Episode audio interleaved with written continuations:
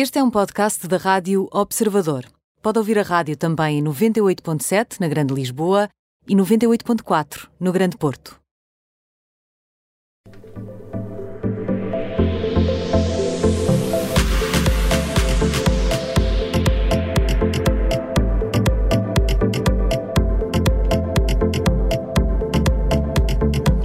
Edição de hoje do Termómetro contamos com a jornalista da secção de lifestyle do Observador, Francisca Dias Real. Bem-vinda.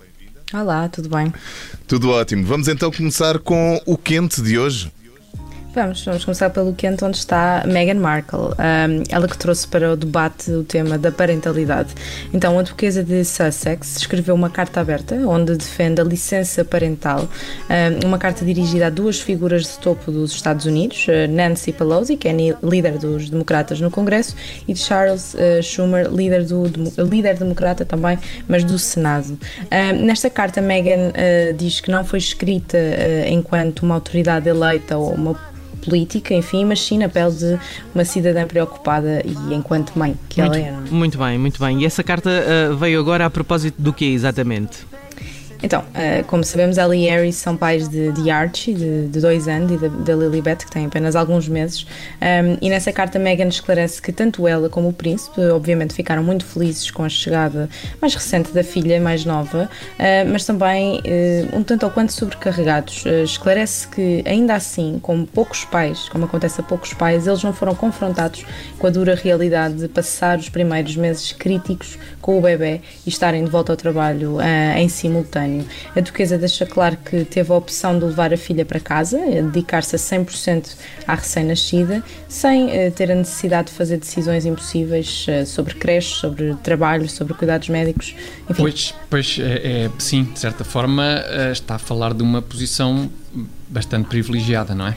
É, tá, de, de, todo, eh, ela está completamente, mas eu acho que ela tem noção disso e acho que também deixou isso claro na carta, o facto dela assumir que, que não foi igual a outros pais.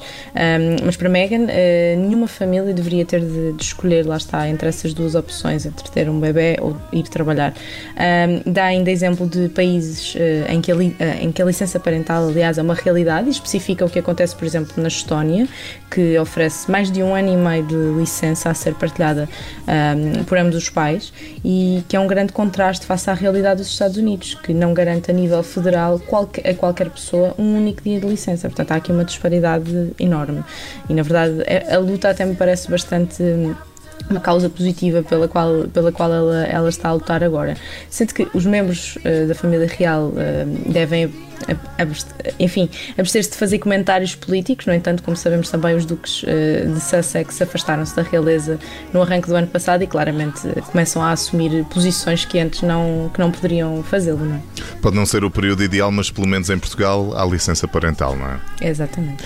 Seguimos então para o morno de hoje, Francisca no humor, uh, Miley Cyrus, ela, ela que veio falar sobre o feedback que tem enfrentado uh, enquanto cantora na indústria musical, uh, numa entrevista com Lars Ulrich, o baterista dos Metallica, para a, para a revista Interview.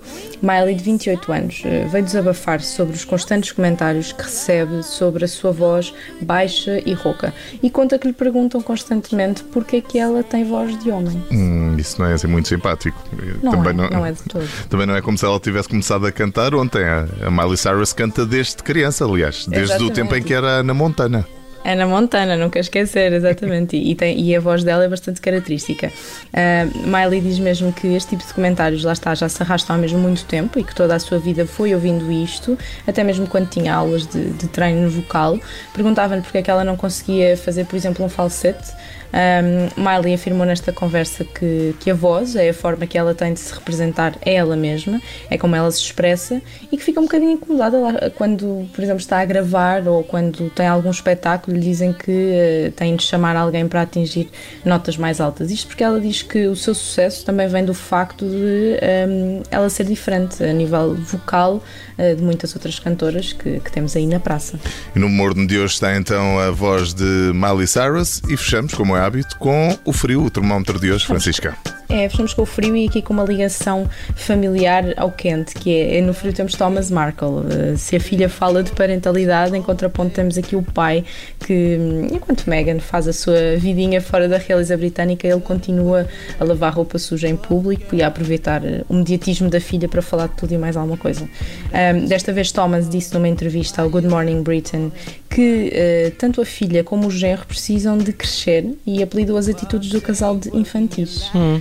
Me parece que, que, a forma que ele esteja a lidar com isto seja menos infantil que a da filha, mas uh, tudo bem. De todo, é pelo contrário. Parece que ele faz mesmo tudo para chamar a atenção como pode nos últimos tempos. Ele diz um, que só vai parar de dar entrevistas e de fazer este tipo de declarações polémicas quando Meghan falar com ele e quiser resolver as coisas, alegando que a filha um, no último ano repudiou ambos os lados da sua família. Thomas argumentou que os seus uh, altos e baixos com a duquesa têm sido ridículos, uh, palavras dele, e afirmando que Meghan irá aparecer mais cedo ou mais tarde. Acabou por dizer, uh, o pai de Meghan acabou por dizer que esta quesilha já não é só entre eles os dois, uh, que começa também a envolver Harry e as duas crianças, Archie e Lilibet, e que está na hora de se sentarem como adultos que são e falarem como, como uma família. Men menos os meninos, não é? Não são. Lá está. Uh, então, mas se calhar devia resolver primeiro os problemas com a filha, não é? Para começar. Primeiro resolvia com a filha e depois então só depois metia o genro e as crianças ao barulho.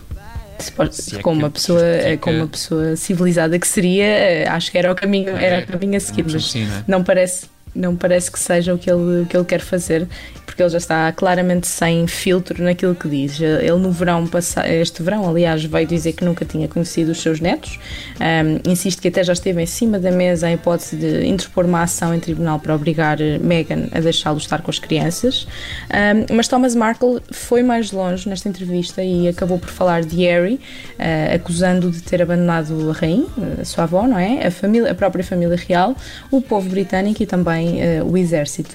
Diz que tudo o que ele faz agora é andar de bicicleta pelo bairro em que vive e que essa vida uh, não faz sentido. Sendo acusações ainda mais graves, uh, quando diz que Harry e Meghan agora só parecem preocupar-se com dinheiro. Claramente este senhor está numa, numa, numa espiral de, de, de, comentários já mesmo sem filtro. Thomas Markle então a disparar em todas as direções no final do termómetro de hoje com a jornalista de lifestyle do Observador Francisca Dias Real. Obrigado Francisca, boa tarde. Obrigada.